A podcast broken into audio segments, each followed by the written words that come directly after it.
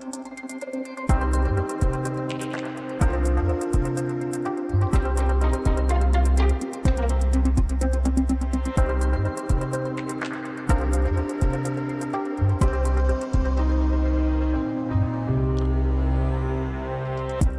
ikke beviser på, at det var Rusland, der sprængte Nord Stream gasledningen i luften. Sådan lyder det i en artikel fra Washington Post, der har talt med en lang række kilder i diplomat- og efterretningsverdenen. Ingen vil fastslå, at det er Rusland, der står bag, og nogen går faktisk så vidt som at gætte på, at det ikke var Rusland, der stod bag. Men hvem var det så? Rapporterne kigger i dag på, hvilke motiver der er i spil, og hvem andre end russerne, der kan stå bag sabotagen. Derefter kigger vi på Storbritannien, hvor julen har været et kæmpe kaos af massestrækker i blandt andet sundhedsvæs- sundhedsvæsenet. Velkommen til reporterne. Mit navn er Silas Moody.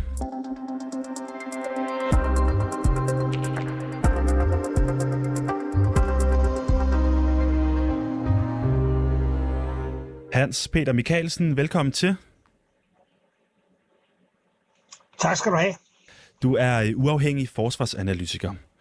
En artikel med mere end 20 diplomatiske efterretningskilder i Washington Post så nu tvivl om, at det var Rusland, der sprængte Nord Stream-ledningerne i luften tilbage i september. Tror du stadigvæk, at det er Rusland, der står bag? Det er jo vanskeligt at vide, hvad man skal tro, altså, fordi det her, de peger jo på, at det bliver det helt store, man kan kalde mormysterium i 2022, altså hvem dræbte Nord Stream øh, 2, øh, fordi der er jo ikke noget, der peger i en bestemt retning, og de, vi har ikke set nogen øh, officielle resultater af de her undersøgelser, så det står st- stadigvæk lidt hen i det uvisse, øh, og øh, så kan man begynde at forske i motiver, og hvem har motiver, men, men ingen tvivl om, at det her, øh, de her sprængninger af Nord Stream, både 1 og 2, den øh, 26. Øh, september, var det så vidt jeg husker, det var, der er jo sådan, hvis man kigger på samfundssikkerhed og maritim infrastruktur, så er det en nøgledato, for lige pludselig, så er alle landene i Nordeuropa bekymret for deres øh, undersøgelske maritime infrastruktur, om det er gasledninger, det er elkabler, eller det er internetforbindelser og lignende. Så det var i hvert fald en markant begivenhed, men det ser ud til, at mysteriet er uløst her ved, øh, endnu uløst her, når vi øh, runder nytår. Ja, altså fordi hvis det ikke er Rusland, der står bag det, hvem kan det så være? Ja, det er jo et fremragende spørgsmål, fordi det er jo øh, de fleste har peget på, at jamen, hvem har glæde af, at de her øh, sprængninger skete, og at alle de nordeuropæiske lande pludselig er virkelig bekymret for deres maritime infrastruktur. Ja, det kunne Rusland jo have en vis fordel ved, fordi nu er alle bekymrede og holder øje med, hvad der rører sig ned under havet, og så fokuserer de måske mere på det og de hjemlige forhold end på, hvad der sker i Ukraine. Så det er jo et af de motiver, man har øh, diskuteret og så har frem, jamen øh, Rusland kunne sikkert godt have en, en god interesse i, at de, Danmark og Sverige og mange andre lande i området, de pludselig er virkelig bekymret for, hvad der sker øh, på hjemmefronten. Øh, og så kommer spørgsmålet, fordi hvem har hvem kunne ellers have motiver, og hvem har kapaciteten? Og der var man jo ret hurtigt ude af det, at med de her sprængninger, der man kom ned og filmede og så videre, både svensker og øh, myndigheder, det er nok dem, der har offentliggjort mest, som jeg har set, at det her, det var altså en øh, rigtig øh, kraftig sprængning, og flere øh, afskillige meter rørledning var sprængt væk. Øh, så det kræver altså endda noget kapacitet. Altså man skal have udstyr, der kan komme ned på havbunden og, og, og, og øh, lægge nogle større sprængladninger, som måske kan have været tidsindstillet, så man har været væk igen øh, længe inden sprængningen, sprængningen er foregået. Så det peger jo ret hurtigt på, at det må være en stat, der har erfaring med undervandsaktiviteter og lignende, som, som har den kapacitet. Og så er der ikke så mange igen i området, øh, og derfor peger man jo på Rusland, fordi jamen, Kaliningrad med flådebase og alt muligt er ikke så langt væk. Men øh, hvem har ellers... Øh, og så, så spørgsmålet er, hvem har kapacitet, og hvem kunne have et motiv? Mm. Ja, fordi at, altså, øh, kan der være nogle politiske motiver for, at man ikke vil pege på nogen, der står bag? Fordi at altså, ret hurtig udelukkelsesmetode, det er jo nødt til at være nogen, der står bag. Ja, det, det, der kan jo godt være et eller andet øh, ømfindigt, og det kan være et eller andet uh, ubekvemt. Det, det er vanskeligt at sige. Hvis man læser den der Washington Post-artikel, så skriver de jo, at øh, svenske myndigheder, de stadigvæk uh, øh, er, færdig, er ikke helt færdig med efterforskning og så videre. Og der, vi har også hørt i Danmark, at det var jo øh, faktisk politiet i København, der skulle lave efterforskning. Vi har ikke rigtig hørt noget i lang tid om, om nye øh, ting, så øh, det er sådan lidt... Øh, på nuværende tidspunkt, så øh, er alle af os, der sådan øh, lever af informationer, de offentlige, øh, tilgængelige, åbne informationer. Vi er sådan lidt i limboland, men der, der bliver jo virkelig spekuleret meget. Der er masser af artikler og spekulationer i, i medier over en stor del af den vestlige verden, så det er jo virkelig en begivenhed, der har, øh, så mange er interesseret i, også fordi den er sådan en smule omgivet af mystik, og altså det foregår nede på havbunden på stor dybde, ikke også? Så igen, hvem, ja, der er hvem meget, kan meget James sådan Bond noget, over det. og hvem har motivet? Ja, ja, det kan man godt sige, det er der sådan set. Ja. Er det egentlig ikke mere sandsynligt, at Danmark og Sverige har set den anden vej, mens at der er kommet en allieret, og så har sprunget rørledning, i, øh, rørledning her i luften, end at vi har misset et russisk fartøj midt i den her koldkrigsagtige konflikt, der er i gang med at optræde med Rusland lige nu? Ja, det kan man jo godt øh, mene, øh, og så kan sige, for der er jo ingen tvivl om, at der også er allierede, der har kapacitet til sådan noget. Det kunne være briterne, det kunne være amerikanerne og andre lande, der har kan vi sige, en stor øh, Øh, kapacitet til at operere under vandet med forskellige øh, eller øh, øh skibe og undervandsdroner og lignende. Spørgsmålet er bare at sige, hvad, hvad skulle deres motiv være? Fordi øh, når man ser effekten, at så alle, øh, Norge er jo også ekstremt bekymret, øh, og de har haft en række droneflyvninger over oliefelter og gasterminaler og forskellige andre ting, og også pågrebet nogle russere, så der har været andre aktiviteter. Der har været aktiviteter forskellige steder. Der har været et internetkabel op til Svalbard, som også pludselig blev, øh, blev ødelagt. Der har været forskellige andre steder, hvor der også er sket et eller andet. Der har været øh, bekymring i Danmark, fordi pludselig lå russiske skibe øh, stille hen over et sted, hvor vi har noget, øh, også noget kabelforbindelser og lignende. Ja, ja, fordi, så når man lægger alle de her ja, undskyld, dele sammen, ikke også, så, så, så ja, Ja, jeg undskyld. Jeg, jeg vil bare spørge, altså, hvil, hvilket signal er det, det sender, at alle de her ting, de kan ske i vores egen baghave, og så kan man slippe afsted med det, uden at, at vi kan finde en, en, altså en, en søndebuk? Det, det sender jo egentlig et signal om, at vi har ikke styr på den der øh, maritime infrastruktur, som vi er så dødelig afhængig af, og, og det er jo det, den er jo ikke synlig til daglig, øh, og der, det har ikke været op i sådan den befolkningsbrede befolkningsbevidsthed, det har ikke været op i den politiske bevidsthed, at vi faktisk i høj grad lever af den her undersøiske infrastruktur med gasforsyning, elforsyninger og øh, elforbindelser mellem landene og fra vindmølle, Øh, havvindmølleparker og lignende, og så al den her internettrafik, vi også lever af, og i høj grad bevæger sig i uh, undersøiske kabler. Så det har ikke været i fokus, og pludselig kommer det højt op i fokus, og alle siger, hov, jamen det skal vi også passe på det skal vi anvende nogle ressourcer på, fordi det er en af samfundets sårbarheder, som ikke er synlig. Øh, så det giver pludselig en masse fokus, både militært, men også beredskabsmæssigt, og staten generelt, og private firmaer, der lever af de her ting, er pludselig bekymret for at vide, hvad det nu øh, kan ske, hvis nu nogen saboterer eller ødelægger de her ting, som er virkelig, kan vi sige, livsvigtige for os. Så det har jo fået den effekt, og ja, hvem har interesse i sådan en uh, effekt? Ja, jeg skal sige, og, og vi kan blive ved med at snakke om det her resten af dagen, men vi har desværre ikke mere tid. Hans ja. Peter Mikkelsen, uh, tusind tak, fordi du kom med. Du er uafhængig forsvarsanalytiker. Det var så lidt.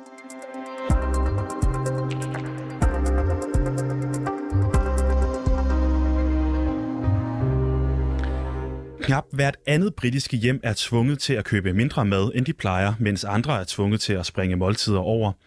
På gaden har store folkemængder af fattige britter over julen stået i kø til julehjælp. Vi skal se nærmere på den bølge af strækker, der lige nu rammer Storbritannien. Siden den 7. december har der hver dag været strækker, og flere dage har der endda været mere end 100.000 ansatte, der har nedlagt deres arbejde. Det drejer sig både om sygeplejersker og ambulancefolk, der har strækket i løbet af december, hvilket blandt andet har betydet, at ambulancer ikke har kunne rykke ud. Tidligere i dag, der talte jeg med Kasper Arabi, der er Ph.D. i international politisk økonomi ved University of Warwick, om konsekvenserne af strækken. Jeg starter med at spørge ham, hvad de her strækker de skyldes. Jamen, som de britiske medier siger, så er det jo på mange måder den perfekte storm, der har ramt Storbritannien og den britiske økonomi. Altså, det er en række forskellige faktorer, som godt nok har sammenhængende, men som lige nu er ved at skubbe øh, Storbritanniens økonomi tættere på, øh, på den her afgrund, hvis de ikke allerede er godt på vej ud over kliften. Altså, vi snakker om den højeste inflation i 40 år. Vi snakker om en voldsom energikrise, som vi også kender den øh, øh, for resten af Europa. Og så har Øh, Øh, Bank of England satte øh, rentestigningerne op, øh, eller så lavet skabt rentestigninger. Øh, og det er jo alt sammen noget, som har skabt den her såkaldte cost of living crisis i England. Altså det er simpelthen blevet dyrere at være til i England. Det er simpelthen dyrt at sørge for, at man får de fornødenheder, som man skal bruge for, øh, for at overleve. En af de ting, som, øh, som har været på, den, på agendaen her i de søde juledage, har været børnefattigdom og stigende børnefattigdom. Det er sådan, at den, øh, den også er, er kraftigt stigende, hvilket har fået øh, Øh, red barnet til at være ude med, med, med advarsler og opråb, og de har øh, magt i gevær, fordi at det simpelthen er ved at være så grædt. Så jeg tror, man skal se det som, at der er en rød linje, der, øh, der nu er ved at være passeret, hvor de her forskellige faggrupper, som nu strækker, de siger, jamen øh, vi bliver nødt til at få noget hjælp, vi bliver nødt til at gøre noget for, at vi, øh, vi, kan, vi kan komme igennem den her vinter. Ja, det er jo netop det er jo ikke bare øh, ufaglært personale, som, øh, som har problemer med at få det til at hænge sammen. Det er øh, ja, øh, sundhedspersonale. Vi har set mange strækker for sygeplejersker, øhm, øh, øh, togfører, øhm, øh, der har, har strækket osv. Så, så, så hvor omfattende er de økonomiske problemer? Altså, hvem er det, de rammer? Jamen, jeg tror ikke, man skal, øh, skal undervurdere den betydning, som strækkerne har, og der er jo måske i virkeligheden to forskellige effekter i det her. Altså, den ene er de, øh, de makroøkonomiske effekter, som, øh, som Rishi Sunak og Jeremy Hunt de nu skal håndtere, og den anden er jo dem, som øh, de helt almindelige borgere, dem der står i dem der, dem, der bor i, øh, i, i Storbritannien, de oplever til dagligt. Altså jeg tror, man skal se det som, at de her øh, forskellige faggrupper, de alt sammen har forskellige effekter. Øhm, og jeg tror heller ikke, man skal se det som en helt tilfældigt, at de vælger juledagene at strække i, for det er nemlig skabt et, et ret voldsomt kaos. Lad os prøve at tage nogle af dem. Altså, der er nogen som, øh, som øh, togpersonalet, der jo har fået togene til at holde stille. De har gjort det svært for britterne at komme hjem til jul. Postarbejdernes arbejdsnedlæggelser har fået det svært at få gaverne frem til jul, mens at sygeplejerskerne og ambulanceredderne jo øh, jo har fået øh, den her strække krise ind i et lidt andet gear, øh, da det jo handler om vores, øh, vores ved og vel. Det var sådan, at øh, Will Quince, som øh, jeg tror hans titel, den bedste måde at oversætte den på dansk på, er junior sundhedsminister. Han var ude i de tidlige juledage og simpelthen har advaret britterne i, om, øh, om øh, de aktiviteter, de lavede. Han sagde, undgå risikable aktiviteter, undgå alkohol, undgå kontaktsport, så vi kommer igennem øh, krisen bedst Og det, det er jo helt vildt i sådan et, et vestligt øh, øje med, ikke? Og at, at der simpelthen er en fra regeringen ude at sige, at man blandt andet det der med, at man ikke skal lave havearbejde.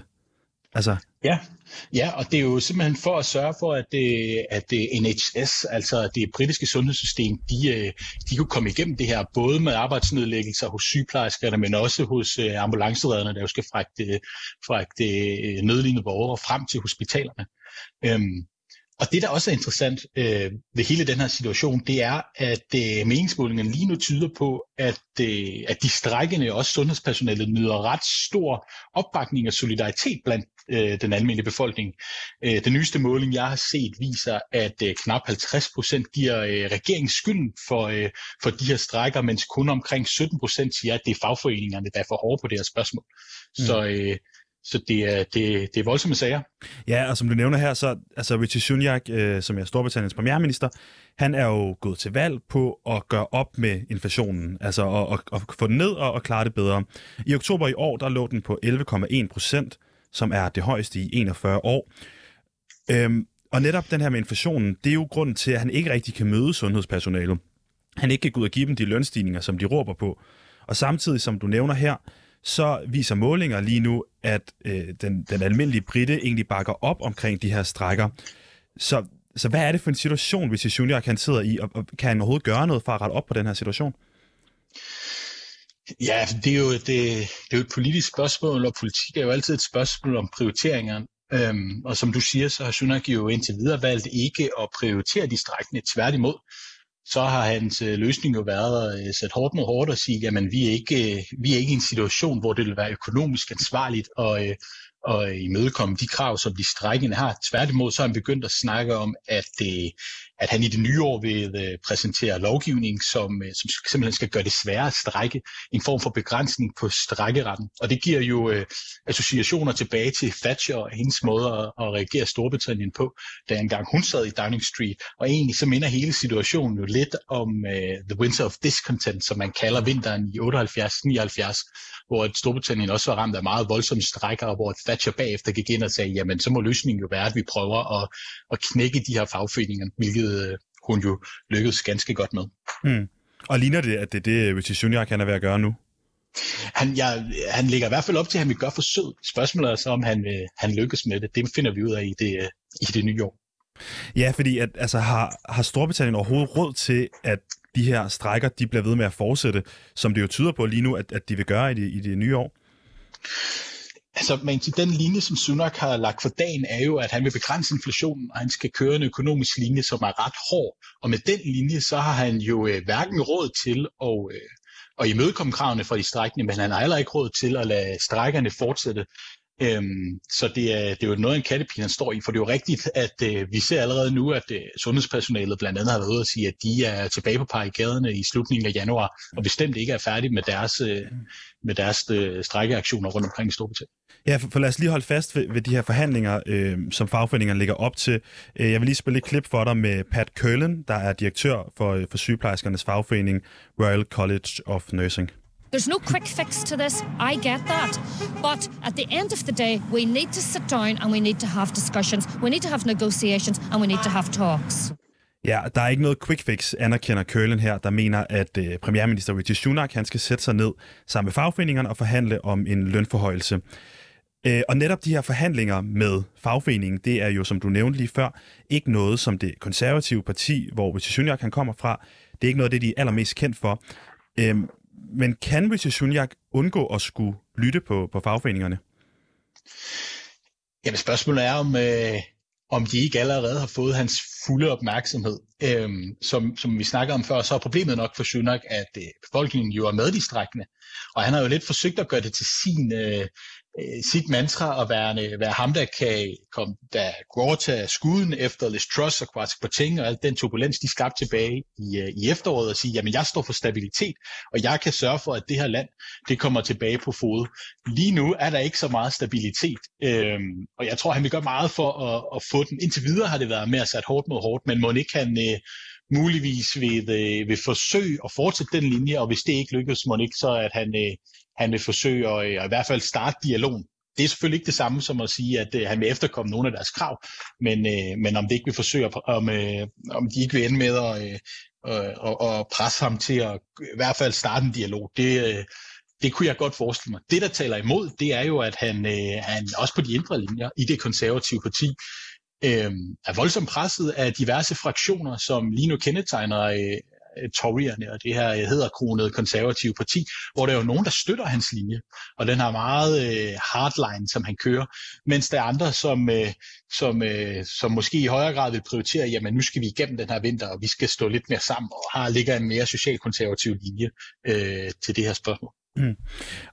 Som du, du nævnte før, altså befolkningen jo bakker op omkring de her strækker, og konservative står jo også i meningsmålingerne i en, en ret dårlig position. Der er ikke tale om at udskrive valg? Det kunne jeg ikke forestille mig. Øh, primært af den årsag, du selv nævner, at øh, lige nu tyder alt på, at hvis der var et valg i morgen, så ville, øh, ville de konservative så efterhånden mange år i styre være, være overstået. Øhm, og jeg tror, at det, som, at, øh, som Sunak vil bruge tiden på frem til næste valg, som, øh, øh, som der fortsat er, øh, er et godt stykke tid til, er at opbygge et politisk projekt. For jeg synes, at det, som kendetegner øh, britisk politik, og har kendetegnet måske i virkeligheden britisk politik siden Brexit-afstemningen i 16, det er en mangel på en retning, og øh, hvad de vil bruge den her, hvad skal vi kalde den, øh, genfundne frihed i ironisk, øh, med lidt ironisk distance, hvad de vil bruge den frihed til. Altså, øh, hvis man tager en som Johnson, så lagde han jo en linje for dagen, som har været kendetegnet som one nation konservatisme. Altså, han stod for et lidt mere øh, en lidt mere socialkonservativ linje, der gik meget vildt leveling op øh, agendaen, mens at øh, hans efterfølger Liz Truss jo lagde en meget mere, hvad siger man, voldsom øh, markedsfundamentalistisk retning, som jo øh, øh, ikke holdt særlig længe. Og så er der sådan en som Sunak, som jo nu står lidt i midten og gerne vil forsøge at være stabiliteten, og i virkeligheden måske gerne vil være lidt kedelig. Og det lyder måske mærkeligt at sige, jamen hvorfor vil han være kedelig? Men det er måske fordi kedelig er lige med stabilitet. Så jeg tror, han vil trække den så langt, som han overhovedet kan, mm. øh, for, øh, for at øh, se, om han kan indhente Labours store øh, føring i øh, meningsmålingen. Og, og, og for at man kan være kedelig, så kræver det jo lidt, at han kommer over den her, altså alle de her voldsomme strækker nu, og, og den krise, England jo er i nu. England står også, eller Storbritannien står også over for øh, et par kolde måneder i en tid med, med meget, meget høje energipriser. Så, så hvad er det for en fremtid, hvis Sunak kan se ind i, hvis vi nu bare kigger et par måneder frem? Altså, øh, hvad kan han gøre, og, og, og kommer det bare til at, at gå dårligere og dårligere for Storbritannien de kommende par måneder? Jamen i første omgang skal han jo øh, håndtere de her strækker, og som nævnt, så øh, er der ikke ligefrem udsigt til, at det, at det er slut, bare fordi at kalenderåret øh, kommer til at hedde 2023 i stedet for 2022. Øhm, samtidig så er Storbritannien jo ramt af en voldsom recession, som han også gerne skal, øh, skal kunne tage hånd om og vise, at han er den rette til at håndtere den her økonomiske situation. Øhm, altså jeg tror bestemt, at det, at Synaks julegave kunne bestemt være bedre, og jeg tror ikke, han hopper lige så gladeligt ind i 2023, som de fleste af os andre ville gøre. Øh, så der er bestemt nok at tage fat i for ham. Mm. Lige her til sidst, det er, det er noget af det vildeste, det her øh, strække. Altså en af de største sådan, kriser, jeg har oplevet i et vestligt land. Hvor historisk er det her? Jamen, det er, øh, altså, det er voldsomt, og det øh, skriver sig jo ind i, øh, i de sidste par år i britisk politik, som jo har øh, været voldsomt turbulente med rigtig mange øh, forskellige premierministre og mange forskellige retninger, som, øh, som man gerne vil gå, øh, som man gerne vil gå i og udforske, som, som vi, øh, vi kort øh, snakkede om lige før. Øhm, og jeg synes, at, at det her, det, jeg kan heller ikke øh, lige huske noget, der, der, der minder om øh, lige umiddelbart inden for øh, de seneste øh, 15 år. Så det er, øh, det er bestemt historisk, det vil jeg også sige. Sådan lød det altså fra Kasper Arabi, Ph.D. i international politisk økonomi ved University of Warwick. Det var også alt, hvad vi havde for reporterne i dag. Tak fordi du lyttede med. Mit navn det er Silas Mutti. Du har lyttet til reporterne på 24 /7. Hvis du kunne lide programmet, så gå ind og tryk abonner på din foretrukne podcasttjeneste, eller lyt med live mellem 15 og 16 på 24 /7. Tips kan altid sendes på reporternesnablag247.dk.